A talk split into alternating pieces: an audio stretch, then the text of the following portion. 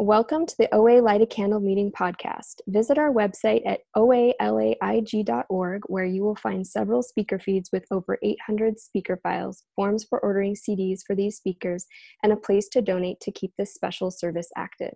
The opinions expressed on the Light a Candle podcast are those of individual OA members and do not represent OA as a whole. I would now like to introduce our speaker for tonight, Jean.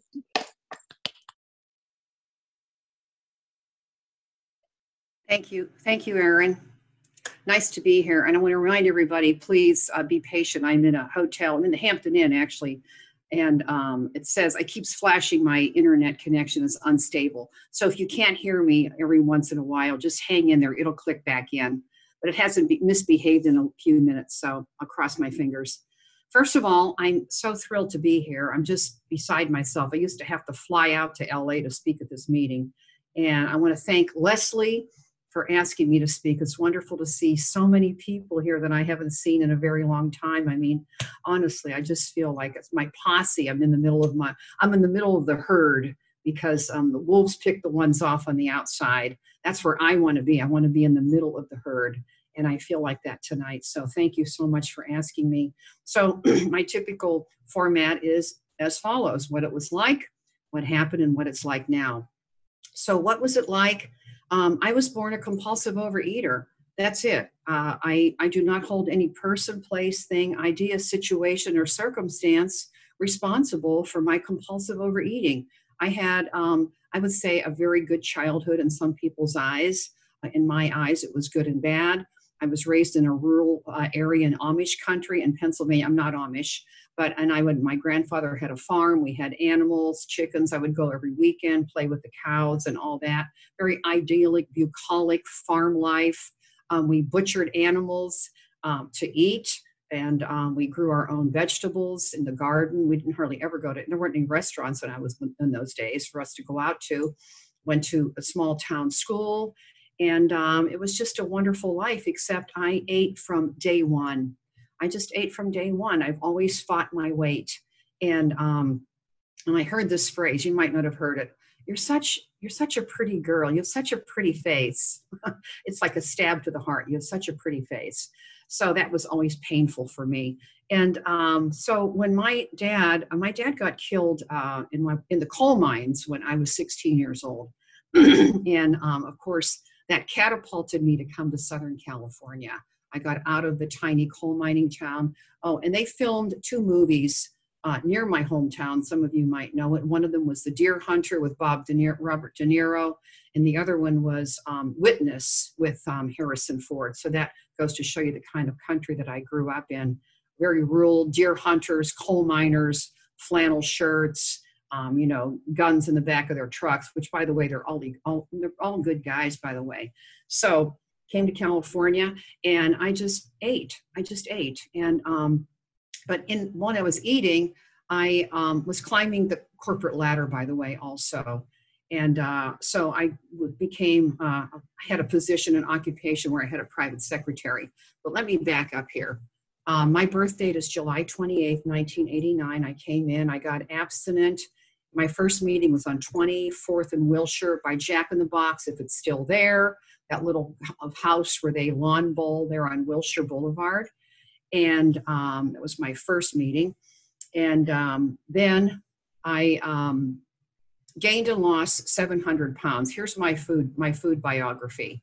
I, I'm five foot eight. I've weighed 262 pounds. I've weighed 111. I weighed 140, 160, 180. I gained and lost 700 pounds, up, down, up, down, up, down, my entire pre OA career of fighting weight and fighting food. And um, I, because I had a very lucrative career, I've been to doctors, lawyers, Indian chiefs, psychiatrists, nutritionists, fat farms, cosmetic surgeons, clairvoyants, fortune tellers. I have been to Europe and I've tried things over there that will never be legal here through the FDA. If you promised me that you could keep me skinny, I wrote you a check. I mean, I went to a psychiatrist one year at UCLA campus. She's still being published around the world. She's an international psychiatrist. Um, I went to her for one year solid, five days a week. And the only day I took off was Thanksgiving because it's Thursday. And I mean, and I, and I believe me, I, I have therapist friends, I have psychiatrist friends, I have nutritionist friends. They're all noble professions, but not one of them ever, ever touched my compulsive overeating. As a matter of fact, when I went to a psychiatrist, it was always about me. I felt worse when I left because I did not have an answer. I mean, I could hold you spellbound about my sad childhood, my adolescence, or whatever, but it's not going to, you know, it didn't do me any good. That was not solution oriented. Those treatments that I that I sought. So here I am, size four, size 24, size 16, size 10, up and down 700 pounds for 25 years before I came to Overeaters Anonymous. I mean, it was not unusual for you to see me in a bikini at Will Rogers Beach in a leather white string bikini in July. And then six months later, at a Christmas party, I would be in a size 24 black velvet moo um, with the course with the poinsettia corsage on my on. I'd be I'd be I gained 120 pounds like in six months, and I could do that. And and you would come up to me and say, "What the hell happened to you?" And I would say, and this is early 80s, right? I would say, well, don't you know that son of a gun president or, I mean, or whoever, or this European country or animal cruelty, everything was my business. Everything was my business except me. And I'm eating over everything, and I'm, an, I'm a media addict at that time. I mean, the world could not make a move without me witnessing it. I mean, I felt as if I was spinning the planet. I had to walk outside my front door every 15 minutes and spin the planet so it wouldn't fall off its axis. So I went on all these diets, starved, got skinny, and then I loved getting skinny because that means I could eat my way back up for the next six months and nobody would even notice. I would love it. When I was 260 pounds, I used to make shopping lists of what I'm going to buy in six months after I lose all this weight because I'm going to jump in bed with all my friends, draw the drapes, disconnect the phone, sugar, salt, sugar, salt. And I was like such good friends with the pizza delivery guy. I almost had to buy him a Christmas gift one year. I mean, that's what how good friends we were. And that was my my vacation. I took vacations to eat and isolate. I mean, I went back to my cor- my corporation. They'd say, "Where'd you go for your vacation?" Went to the Mediterranean, went to, the, no. I dr- jumped in bed, drew the drapes, disconnected the phone, and jumped in bed with all my friends. Sugar, salt, sugar, salt, sugar, salt. Went into a food coma, passed out, woke up, rewind the videotape in those days. That was my vacation. That was living large to me in those days, living large. And then I'd run to the mirror and look at my t- size 24, 262 pound body and cry my eyes out that I'm getting fat. Then I'd run downstairs to the kitchen to comfort myself with food because I was getting fat. It was insanity, it was total insanity. And the bad part about this was, um, you know, I was an executive and I'm a private secretary. And uh, so I would be this five foot eight, 262 pound, pissed off witch slithering throughout the halls of my office. And, or I, because I was hot it's summer, it's Santa Monica, 3rd Street Promenade, and my, my underwear's digging in me, and my, I have a pressure job, and I would just take people's heads off because I'm fat and I'm angry because I did my medication was just making me crazed. Then flip that coin, I would go on a diet and I'd skinny down to 121 pounds at five foot eight, and I would come into this. I would be the same personality, slithering, ticked off, slithering witch throughout the halls of that office. Why? I didn't have my medication. You could not make me happy. Excess food was my enemy, and no food was my enemy. So I was between the devil and the deep blue sea. So, I mean, I went through secretaries like you people change underwear. No wonder my secretary called in sick a lot. I was terrible to work for. I mean, I wasn't cruel, overtly cruel, but I was just rude, discourteous. I did not regard her as a human being at all, or any of those gals that work for me, because it was all about me. Heavy, ticked off, skinny, ticked off. So what happened is, you know, stopping eating. I'll tell you what stopping eating did for me. Absolutely nothing. Stopping eating had no significant impact upon my life other than to gradually make it so painful I had to go back to the eating.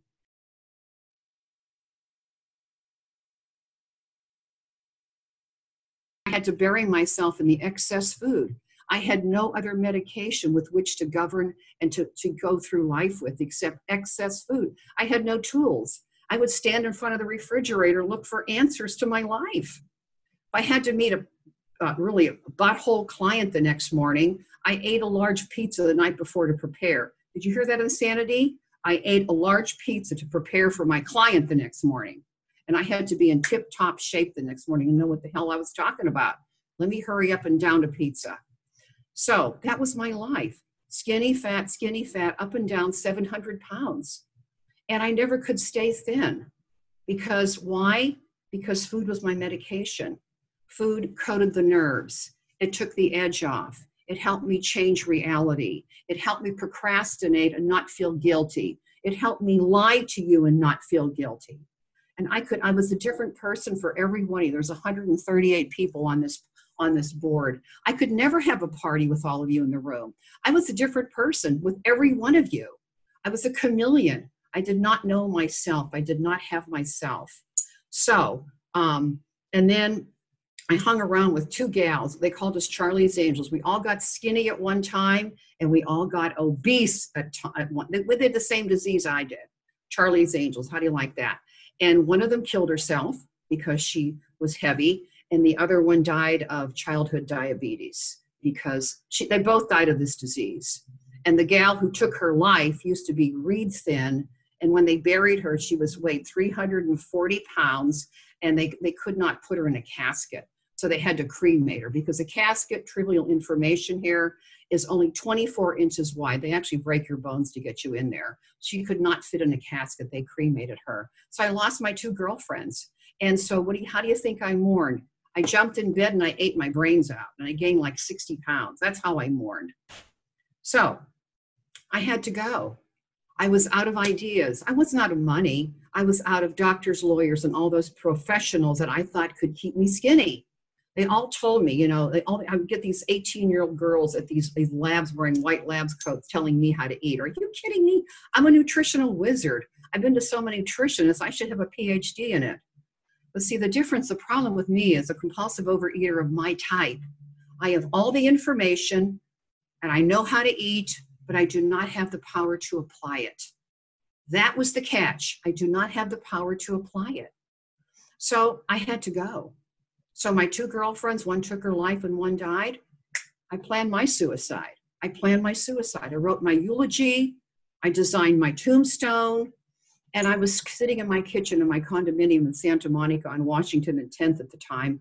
And I'm writing my eulogy and I'm crying my eyes out because you know what? I, I, I don't want to go. I, I don't want to go. But there was not an answer for me. The yellow pages in my phone book were dog eared. I've been through them so many times looking for, are you going to help me? Are you going to be the doctor that's going to help me? What is wrong with me? Are you going to help me? I would look at these guys pleading.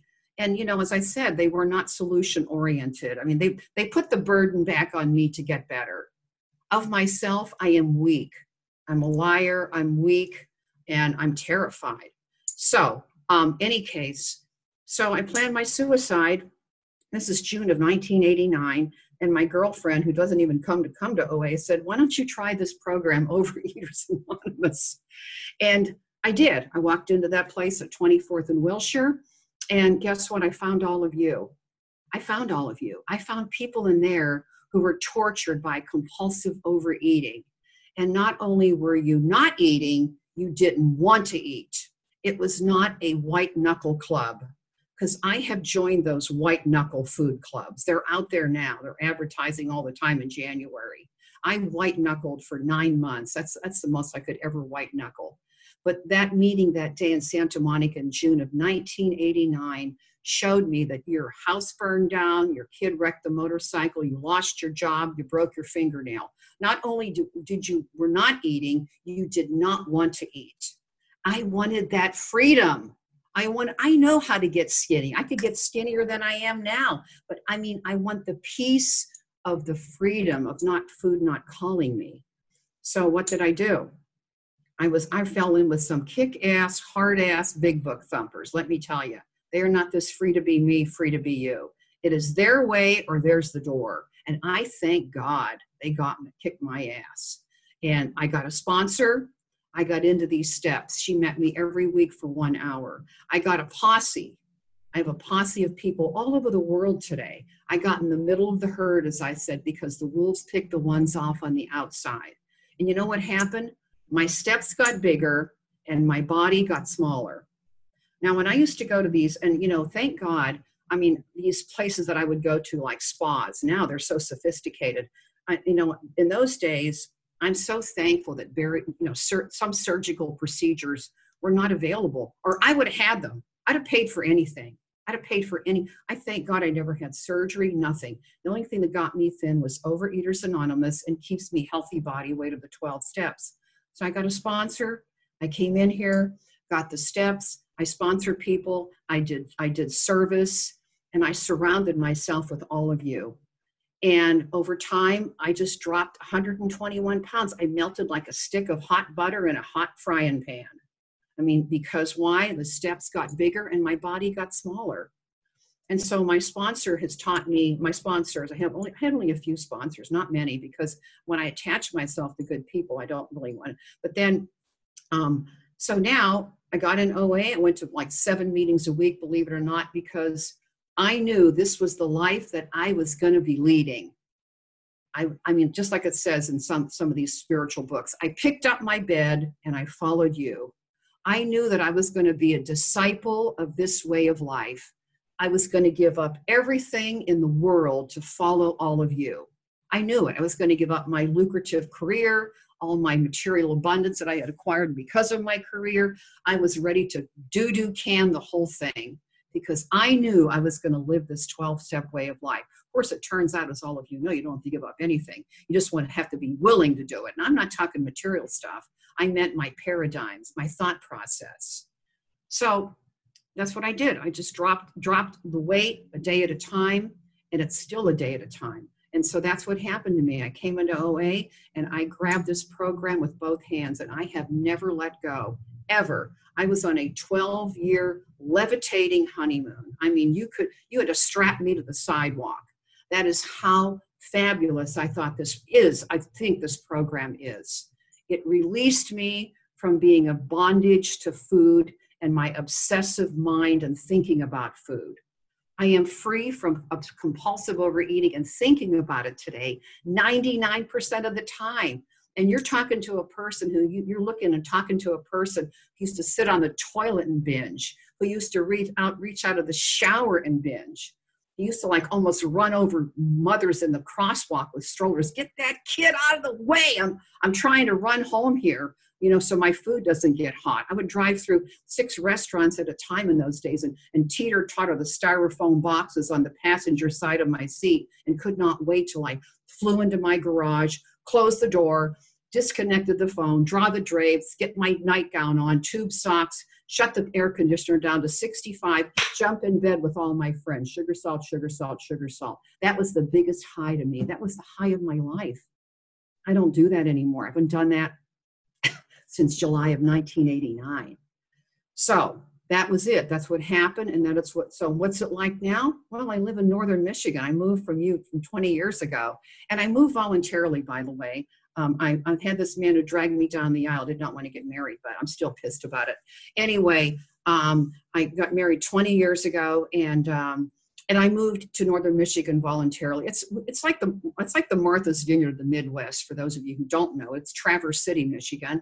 And um, however, OA here is I have to be careful it's recorded. Um, it, it's it's not it's not LA. It's not LA. OA here is not. I'll be I'll be diplomatic. It's not LA OA. But guess what? I should stand up, but I'll probably lose my chair. Um, you know, a day at a time for the previous 20 years, my my food has been not. I can't. You know, I hate the p word. Perfect. I have been abstinent 99% of the time. Yeah, I have inappropriate choices inappropriate um, choices, inappropriate portions. But I'm here. I am northern Michigan. It snows 124 inches every every winter. I live on Lake Michigan. We have kayaks. I have a horse five minutes from my front door that I ride a flashy palomino like Trigger, and um, I have a dog now. And um, I go to guess guess what? one OA meeting. I'm down from six to one because that's all we have. And and I listen to podcasts. I listen to you. I have a sponsor back here. I wish I could have a long distance sponsor. It's hard to work that. And I'd like to sponsor people long distance from me, but it doesn't work either. I'm, I'm sorry to tell you. But you know, so 30 and a half years in Overeaters Anonymous. How do you like that? And guess what? I'm just like all of you. It is still one day at a time. That's it. And a compulsive overeater of my type, I must have structure. I must have program structure. So, for an example, my, my OA daily program, as I always say, this is like the Olympics. I have an opening ceremony and a closing ceremony. I mean, I used to get up in the morning in the runner's blocks with the to do list a mile long. Not anymore. I, you know, I get up, I have this structured, if you want to know, I'll tell you after the meeting or whatever. Um, I have a structured routine in the morning and I close my, my day at night. And um, I sponsor people and I go to meetings back here. I go to meeting back here rather. And um, nothing gets in the way of my following the 12 steps, hardly 99% of the time. Like, um, for an example, this current situation that, that we're in right now. I cannot screw with my abstinence. I treasure and protect my abstinence like I do um, a very valuable vase that is teetering on the edge of a table, and one flick of the finger, and I'm gone. So, how do I protect my abstinence today? A day at a time living in northern Michigan. I stay off the god dang news. I have all the information I need to know right now. A worry is not an action to me. Having an opinion about how the world should run is not an action, and it does me no good to have that and get into argument with people who think differently than me. Who gives a crap what I think or what they think? You know, I don't lead the world, I don't lead the country. It's up to those people, it's their responsibility, they get paid for it. Just because I think I know what I'm talking about doesn't make it right. Um, I mind my own business. Is my house clean? Is my car clean? Are my pets cared for? Did I exercise my horse today? Um, did I, you know, check on my elderly neighbors who might need me? Um, did I rescue this wild cat that I was trying to trap for a long time? Um, did I place this orphan dog that's down the street that needed a home? That I do things that are in my immediate sphere of influence. And you heard this, ladies and gentlemen, inside my hula hoop. I treasure my abstinence today. And when I say abstinence, abstinence to me is way past food plan. Abstinence to me, it's in our literature.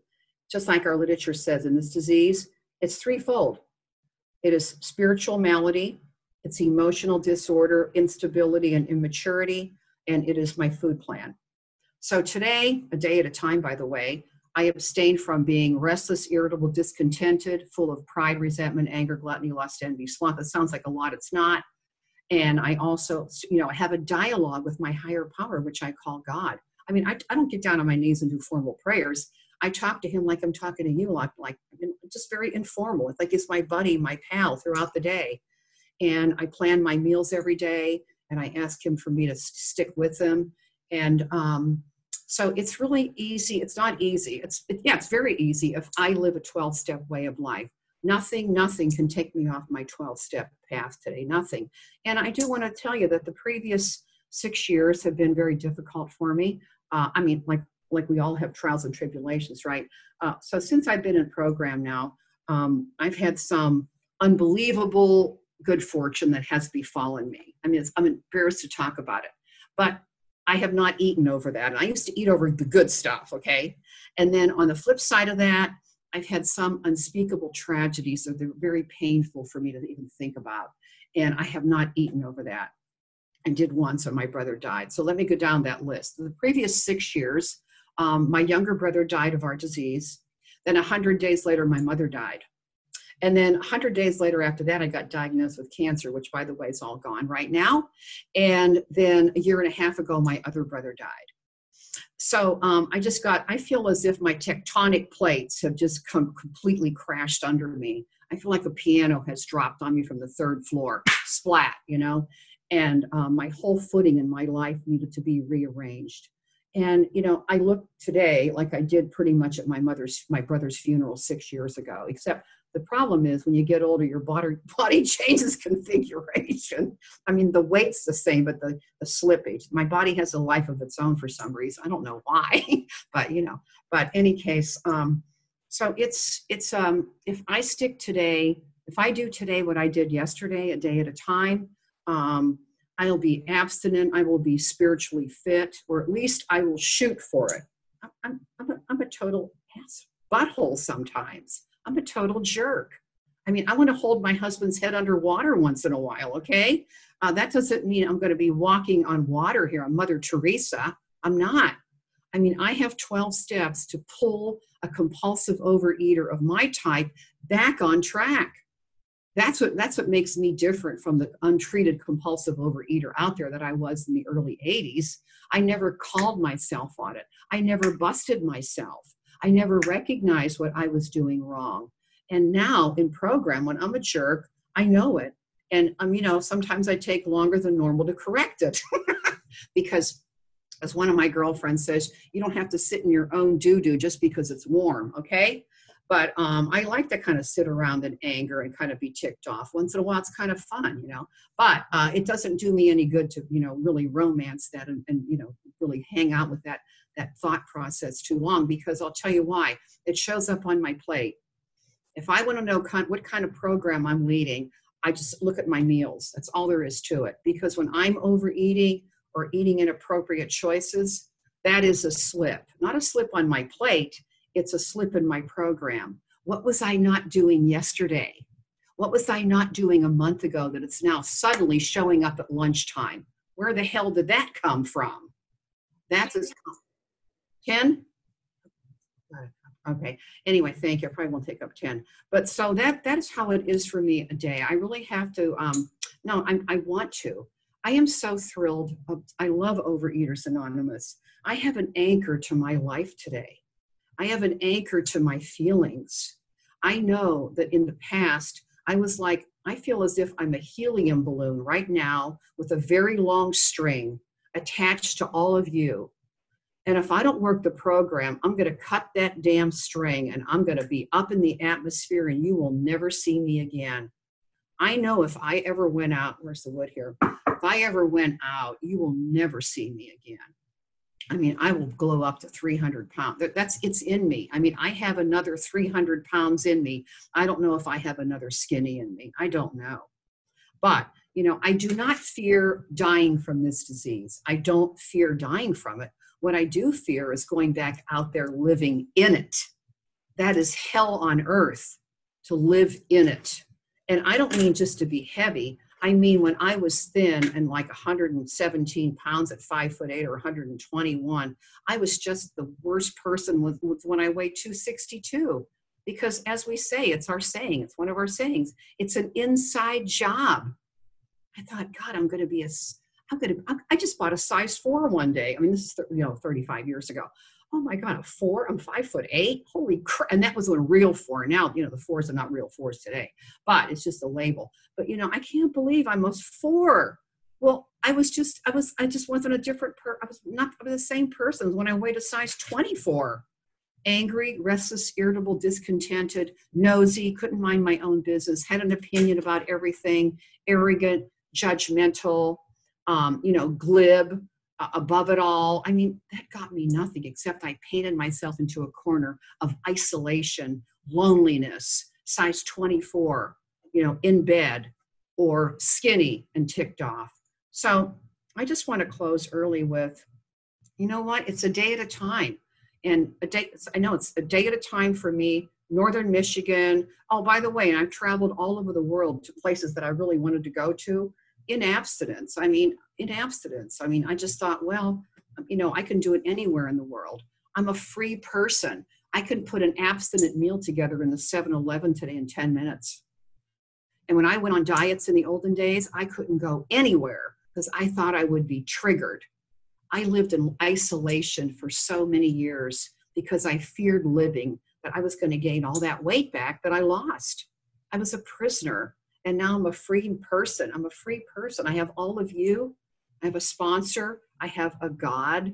I have the 12 steps. I am not that autumn leaf blowing in the driveway in the autumn, you know, when the, when the wind just takes me in any direction. I have an anchor today. I am anchored to the 12 steps. And um, everything I said, by the way, is subject to change tomorrow. You know, I have very bad days, I have very bad weeks, but I know that there is a God in my life and things turn out the way they're just supposed to. I just hang on there and just do my do the deal. I do the daily routine, the daily routine. So when the doo doo hits my fan and it hits hits the fan in my life, I used to think I got to hurry up and get the hell out of here. Not at all. The sailors on the high seas, when they run into storms, they take down all their sails and they wait for the storm to pass. And that's what I'm doing now in the current circumstances in the world. I have a routine, a daily routine, exercise, food plan, 12 steps. I have the OA routine every day. I'm in touch with you. I touch base with my posse, my tribe, and I can't go wrong. I mean, what goes on outside that world, outside of my home, I can do nothing about. And, you know, how dare I have the audacity and the arrogance to think that my hot doo doo opinion about how this country should be run or the world matters to anybody except maybe me. It makes me feel good, of course, right? But it just pulls me off my track of serenity and peace. So um, I'm just so thrilled to be here and reiterate my absolute adoration for this program and how it saved my life. And it gives me a life today I, I never imagined. I mean, if somebody wrote the script for me in June of 89 when I came in this meeting, I would have never believed them. I, I couldn't face the wonderful things that have happened in my life since then. So with that, I guess I'm going to finish, and um, that's it. I guess I ask for questions, don't I, or something? Thank you so much. Yeah, just certainly. Well, if, when I first came back here, thanks. Good question. How do I keep my program strong, and what was the transition moving from Los Angeles to the Midwest? Well, I was traumatized. I almost had a nervous breakdown. I mean, going from six meetings a week, surrounded by all you hip, slick, and cool 12 steppers, and I went back here to like the Sahara Desert of recovery. I'm going, holy crap and then I was like the thinnest person in the community. They thought I had AIDS for God's sake, you know, because I mean, you know, I, I mean, I don't, I shouldn't have said that, but I mean, it's just really difficult to be thin. Mm, I can't, how can I say that? anyway, you kind of get the drift of that. But um, I came back here and I started two meetings. That's what I did, Mia. I had to keep the um, the, the I had to keep the the rapid pace of my recovery up. I couldn't go dead in the water. A couple of people told me who moved back to the Midwest, do not think you're any different and keep the momentum of your program up. So I started two additional meetings. We got up to three a week back here, and we're now back to one because um, of non participation. And don't forget now, we have podcasts um, I'm in touch with a lot of people around the country now, and of course, Zoom has really talk about a silver lining behind the cloud. My God, and um, I'm no, it's the the world has changed since I moved here 20 years ago. People are so accessible. I get calls from my sponsees from Los Angeles, Ohio. Um, I'm talking to people in Australia and and London. It's just not my little backyard on Lake Michigan anymore. It's global. So I don't I don't ever feel out of touch whatsoever. So come on back and you and I can start chatting anyway when you get back here. So, ooh, God, that was a good one. Well, I'll tell you what I did. My brother died of our disease, right? And um, I called my sponsor. I surrounded myself with my posse. I prayed. And you know, I was not, I didn't go, oh my God, my brother died. It's my fault. Why me? Why me, God? No, I got it off of myself and I looked at my mother, my younger brother, my first brother to die and um, I just it was just you know it just I got to tell you I had to break my day up into 15 minute increments 15 minute increments and um, and I did I did violate my food plan one day though. I did violate it over his death. I just had to get out of the moment. I had to get out of the moment. You know sometimes I just have a suddenly moment you know Jim the car salesman on page 62 of the big book. Suddenly it was a good idea and then I think I had a donut or something, which is like, jesus like strychnine in my program, cyanide.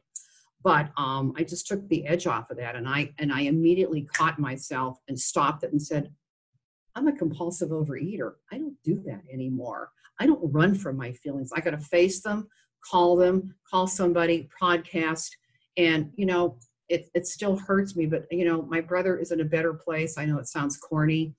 My mother's followed him a hundred days later I miss them both, but um, I just, you know, what alternative do I have now? I just honor their life by just trying to be the best person I can today and being a good sister, being a good sister to my sister who is morbidly obese on all kinds of medication and hates me. So, but um, it's up to me to be the bigger person because I'm in program and she's not. It helps me a lot. Hope that helped you.